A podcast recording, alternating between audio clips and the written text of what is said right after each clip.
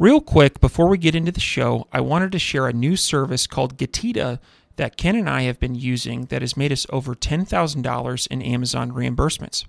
The service requires no monthly subscription, and Getida collects a small percentage of the money they recover for you. It takes less than five minutes to set up and works on all Amazon marketplaces.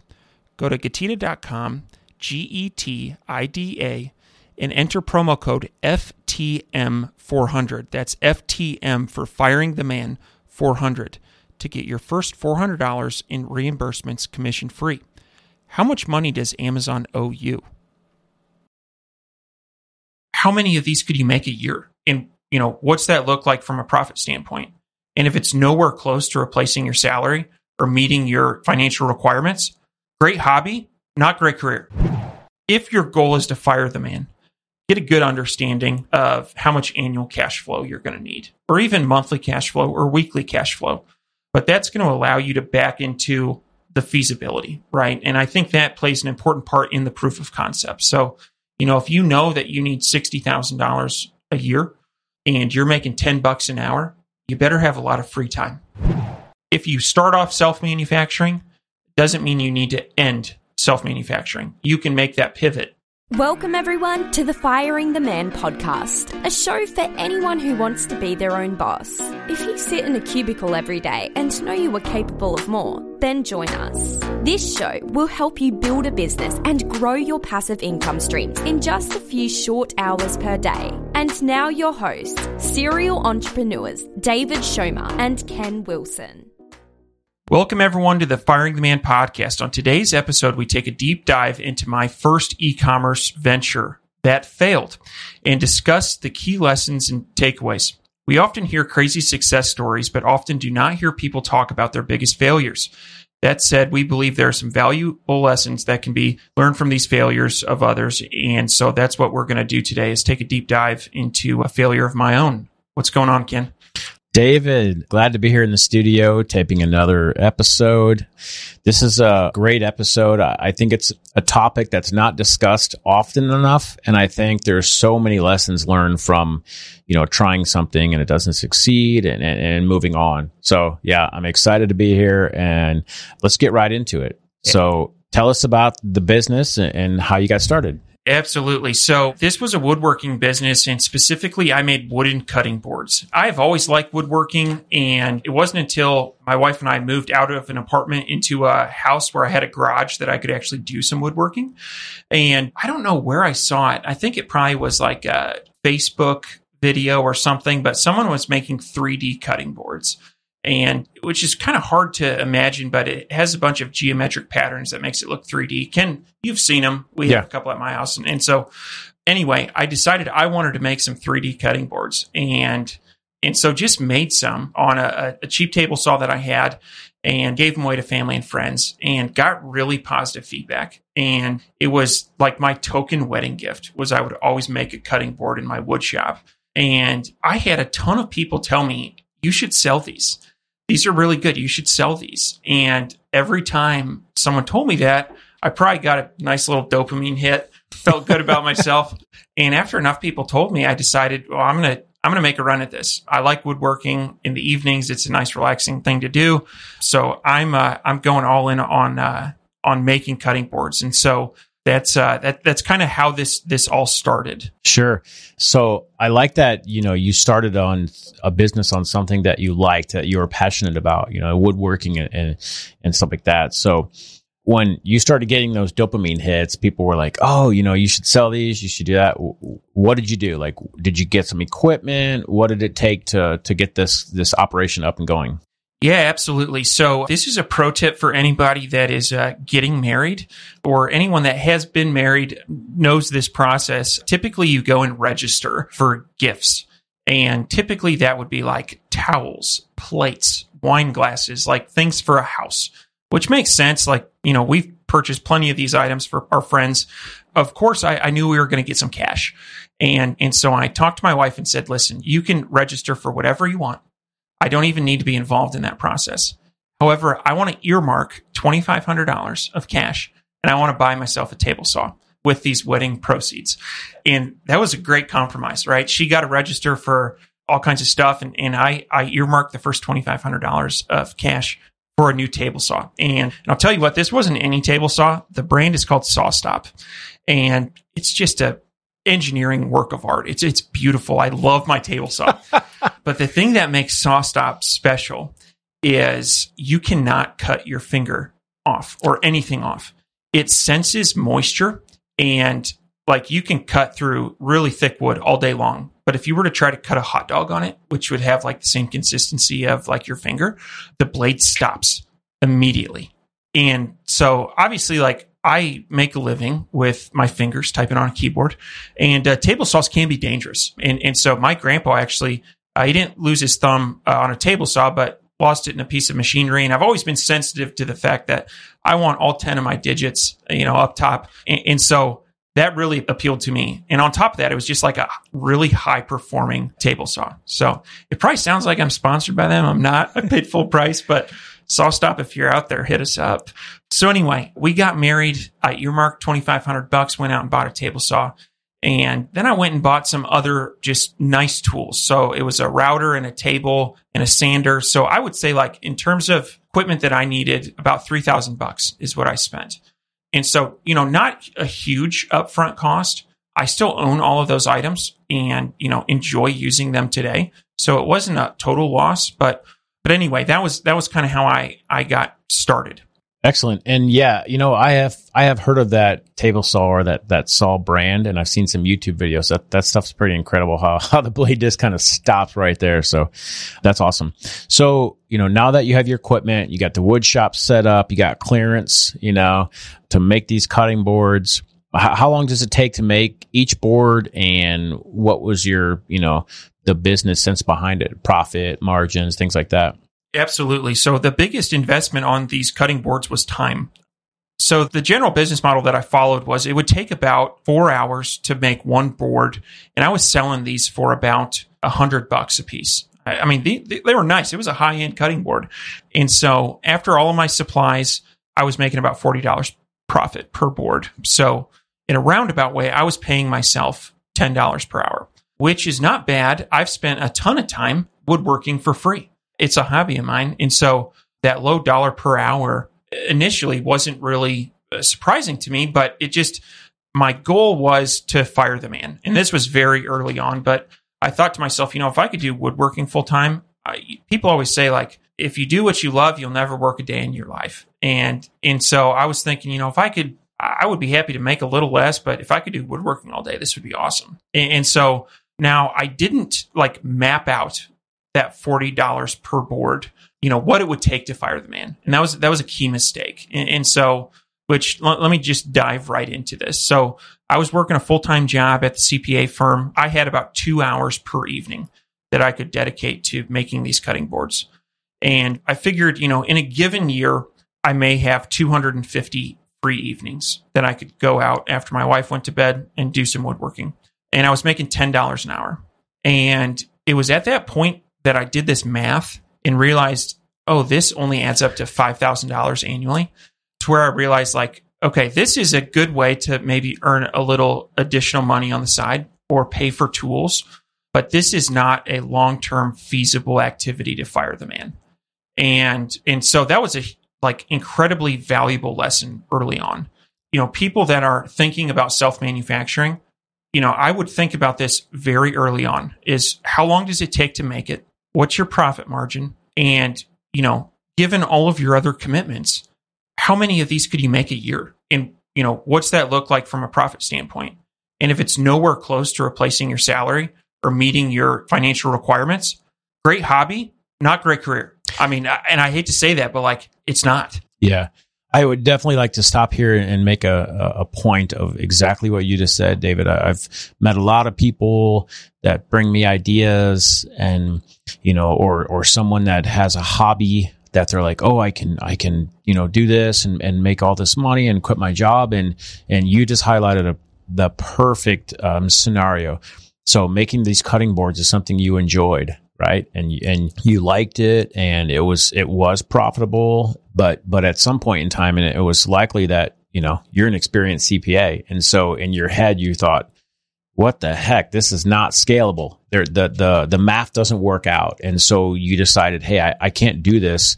It's not scalable and it's not going to get me to my goal of replacing my income to be a full time business. And so that is um, something that anybody that has a side hustle or that ha- not a side, not only a side hustle, but a hobby, something you enjoy. And I think when you get emotions into business, it's to the detriment of, of yourself, your time. And so you really need to maybe take a step back. If it's a hobby and you enjoy it, but it's not producing enough cash to, and it, or either or it's not scaling, you have to make that decision. Okay, I can't do this anymore, or I can't, it's not a feasible business. I can't scale it to, to accomplish of quitting my job.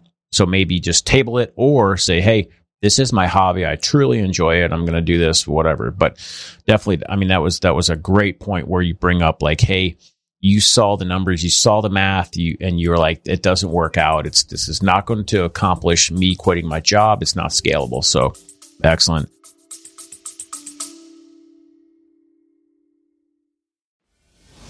If you want tips and strategies on how to start, grow, and monetize your business online, check out the Digital Revolution podcast with Eli Adams. We interview digital experts from around the world that share their personal stories. They talk about what they're currently working on and where they see the future going.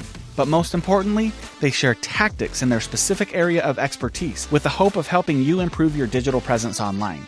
You can listen to the Digital Revolution podcast on YouTube, Spotify, Apple, iHeartRadio, or simply click on the link in the show notes below.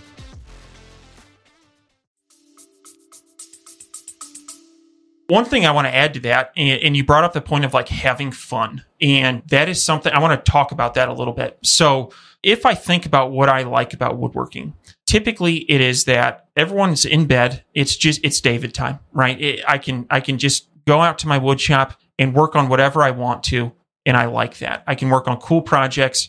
I've got really no deadlines. Like I'm just I've got a number of like cutting boards. For instance, I'm going to a wedding in two months. And shout out Joe Kelly, you're going to get a sweet cutting board. and so I know, okay, I've got two months to finish this. There's no rush. And so, and I'm loving this process of, building this. And, but immediately when I switched over to the, the business mindset to where I was going to commercially produce these, it was no longer woodworking at my leisure. It was woodworking to meet certain deadlines. And so what happened was I would I would get home from work and I would have a couple orders that I needed to fulfill. And you know, I told you about that production time, you know, being 3 days and so it was actually turning into an additional job. And I didn't like woodworking as much. And so I've noticed like since I've taken a step away from this company, I've fallen back in love with woodworking, but it was kind of a grind. And the other thing that I'd say is like, I was not working on purely what I wanted to work on. I was working on what was being ordered. And so like I had this one board that was plain. It was just striped and it was easy to make. It didn't really challenge me in any way, but it was a lower price point and it sold like hotcakes. And like some of my higher end boards that sell for like 200 bucks, which I loved making, uh, they didn't sell very often. And so I found myself stuck making the same thing over and over that I didn't really enjoy making. And so, anyway, that was something that, you know, the fun piece of it is uh, if you're thinking about taking one of your hobbies and turning it into a business, think about like, would this still be fun to me if I had demands of other people, if I had orders to fulfill, if I had, you know, external pressures? Because oftentimes, like, external pressures don't exist in your hobbies. You just kind of do them at your leisure, right? That's why they're a hobby. And so, anyway, that's kind of a, a I kind of went went off the path here, but but I'm glad that you brought that up. Sorry to interrupt the episode. You may have heard Ken and I talking recently about a new tool that we're using for Amazon refunds. Now, I have used other refund tools like this. However, I can tell you in the first seven days, they scrubbed the back end of my Amazon account going back 18 months and found $5,000 of refunds. And the nice thing about this is it's my money. Amazon made a mistake and they are just auditing my account. The other thing I really like about this tool is there is no monthly fee. They only charge a commission if they are successful in getting you your money. Go to getida.com, G E T I D A, and enter promo code FTM for firing the man, FTM400. This is an awesome tool. Can't say enough good things about it. Now, back to the episode. So to kind of center back here, you know, whenever we try a, a, new project or a new business idea and it doesn't work out, you know, I learn more from that than I do when I try something and it works, right? So, can you run through some of your lessons learned for this this business? Absolutely. So, the first lesson that I learned was just because you can do a good job manufacturing doesn't mean that you should. And I th- this is, you know, essential to, to this story is that I was good at manufacturing. I, I am good at making cutting boards, but I think that my time would have been better spent working on the business, not in the business. And we say that all the time on this podcast. And when you're doing your own manufacturing, you're you're really working in the business. And, and so, not to say that you shouldn't work in the business sometimes, but I do think that that was that was a key takeaway. You know, the second thing was to do a proof of concept much earlier in the process. For instance, I probably had made and sold over a hundred cutting boards over the course of like three or four months before I ever did that math of two hours per evening, 250 evenings, and $10 per hour. And, and I'm a CPA, which is embarrassing, really. You know, really, after my first cutting board, I could have timed how long it took me. I could have figured out what my material cost was. Uh, certainly, after my first one, I could you know build in some you know efficiencies gained after I make a lot of these. But I would have known you know after my first board that this is a ten dollar an hour activity, and so I think that would have had I done that proof of concept and, and a little bit of mental math early on, that would have uh, really helped me probably not dive all in on this and, and probably would have kept it as a hobby. Because when I got into it, man, I was thinking about you know, making six figures selling cutting boards. And there literally, if I were to do it full time, there literally would not be enough hours in the day. You know, if I was just making cutting boards and sleeping, I could not have made this work. And so, anyway, that's uh, proof of concept. Huge, huge lesson learned. You know, the third lesson that, that I learned was if your goal is to fire the man, get a good understanding of how much annual cash flow you're going to need, or even monthly cash flow or weekly cash flow but that's going to allow you to back into the feasibility, right? And I think that plays an important part in the proof of concept. So, you know, if you know that you need $60,000 a year and you're making 10 bucks an hour, you better have a lot of free time, right? To where you can dedicate to the side hustle because it's hard to replace that $60,000, especially when you're working a full time job. And so, my goal at that time was to fire the man to quit my full time job. And had I kind of done this mental math earlier, I would have been a lot better off. And one final lesson that I learned is if you have a hobby, like really drill down into what you like about it. And you know, using this this example of cutting boards, obviously I really liked making a beautiful product that that would stand up for a long time and be durable. That was probably half of it. But the other half that I loved was giving it to family members and friends. And it just, you know, as a gift or you know, just giving it to them. I loved that. And it would be really cool, you know, a couple months later to go back to their house and it's presented like they have it on their counter, like as a decoration, or they have it above their cabinet. It just like brought me a sense of pride. And so that's what I liked about it. Now, in a customer facing environment, you strip away half of that enjoyment. So, right, you're, you're no longer giving away your products. Generally, you don't know your customers. You're not going to see them. You're not going to go to their house and see the cutting board on their island. And so all of a sudden, you know, half of what I like about this whole process disappears. And, you know, I didn't think about that on the front end, but that was a really valuable lesson learned. Yeah, absolutely. So, the, no, those are uh, great lessons learned. Yeah. And, and thanks for sharing because, you know, you often hear about everyone's success stories, but, but, you know, hearing about you know times when you struggle and what you've learned to to improve and, and move on and, and that's that's really valuable so, David, knowing what you do now, do you think you could have made this? Do you think you could make this business successful now? I do. I do. And I've intentionally chosen not to just to kind of protect this hobby. It's something that I, I, love to do, but there are definitely things that I would have done differently. And, you know, the first thing starts with its self manufacturing. So, what I could have done is made a really sweet cutting board that was like a really nice end product and documented the process and then taking it to somebody, perhaps a retired woodworker that would be happy to work for 10 bucks an hour. you know, that works, you know, works in his shop for free every day. So 10 bucks an hour would, be great. You know, I, I could have like outsourced manufacturing. And I think that that would have been allowed me to continue to work on my business, not in my business. But, you know, to the extent that we were like launching a new product, I still could have been in the wood shop, like creating prototypes and, and doing what I actually like to do, which is the creative part of this. And so I, I think that was, you know, if you start off self manufacturing, doesn't mean you need to end self manufacturing. You can make that pivot. And I think in a lot of ways, you may be at an advantage because when you self manufacture, you see all your mistakes. And, you know, when you get products back from a supplier, you're sensitive to those mistakes. You know where they generally appear. And so that was that was one thing I probably would do differently. You know, the other thing that I that I would do is I would have just priced my boards higher. What I did was I I made some really nice 3D ones that weren't selling. And so I started creating lower priced boards that were easier to make. And those margins were generally like tighter margins. And so there's a, I've heard someone talk about, there's this tattoo artist out in LA. He's got like a four year backlog and it's, he's super expensive. And one thing that's unique about him is you don't choose the art, he chooses the art. He'll just, you just sign up with him and then wow. he'll tattoo you. And, you know, if you look at that business model, he prices his services incredibly high. He only does really high quality stuff. So, for instance, if you wanted a three leaf clover or something like very basic, he would not do it. He does not have a low price point option. It's only high price point. And so that would have been a move I would have made differently is I would not have introduced the lower price boards. I would have just stuck to my guns and stuck with with the higher end. One, because that's what I like to do. And two, they definitely have a higher profit margin. So, and then the last thing that I would have done is is I would have looked for cheaper materials, which in this case would be wood. You know, I was just buying from a local supplier. I wasn't buying in great enough quantities to, you know, buy an entire truckload uh, of wood.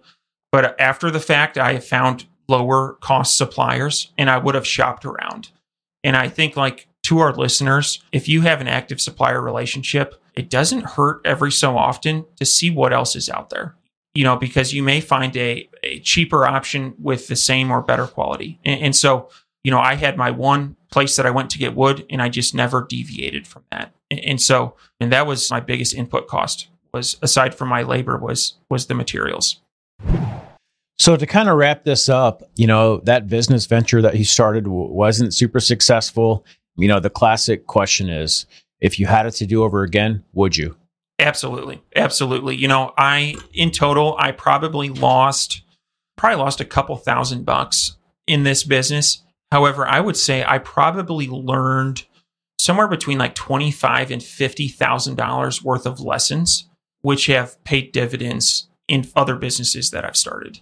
And so that's one thing that, you know, at meetups, people will say, like, what if it doesn't work or what if I fail? I can guarantee you, you will get something out of the process. And like, I'm glad that I had this failure because I got all of those lessons. And and I can tell you when you learn a tough lesson firsthand, it sticks. It has some real sticking power. And so, yeah, I absolutely would have done this. If I could go back in time, I would have repeated this. I don't view it as a mistake. I view it as just part of my windy path to where I am right now. And so I would say don't shoot for failure, but if it happens, embrace it and take away some lessons because what's happened has happened. It's in the past and all you can do is move forward.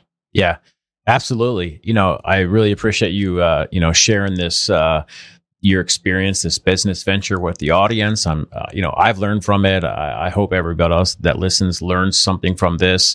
It's not often that people share their, you know, their failures or their mistakes or lessons learned, and it's truly valuable for any of the uh, listeners out there. If you have a a story uh, that you want to share with the business venture that failed, you know, hit us up, shoot us an email. We'll get you on the show to, to share your story because I think it's very valuable. Support at firingtheman.com.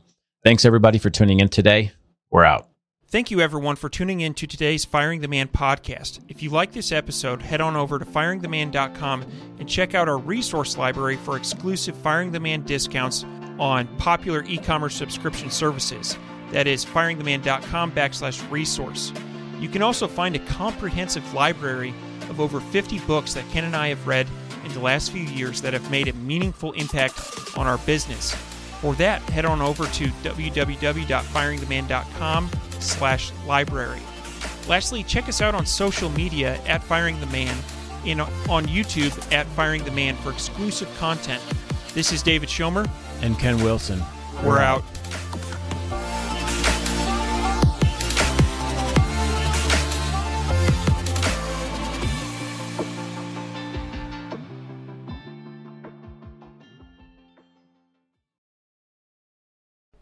Before you go, we wanted to share a new service that Ken and I have been using called Getida that has made us over $10,000 in Amazon reimbursements. The service requires no monthly subscription, and Getida collects a small percentage of the money they recover for you. It takes less than five minutes to set up and works on all Amazon marketplaces. Go to Getida.com, G E T I D A.com, and enter promo code FTM400. That's FTM for Firing the Man 400 to get your first $400 in reimbursements commission free. How much money does Amazon owe you?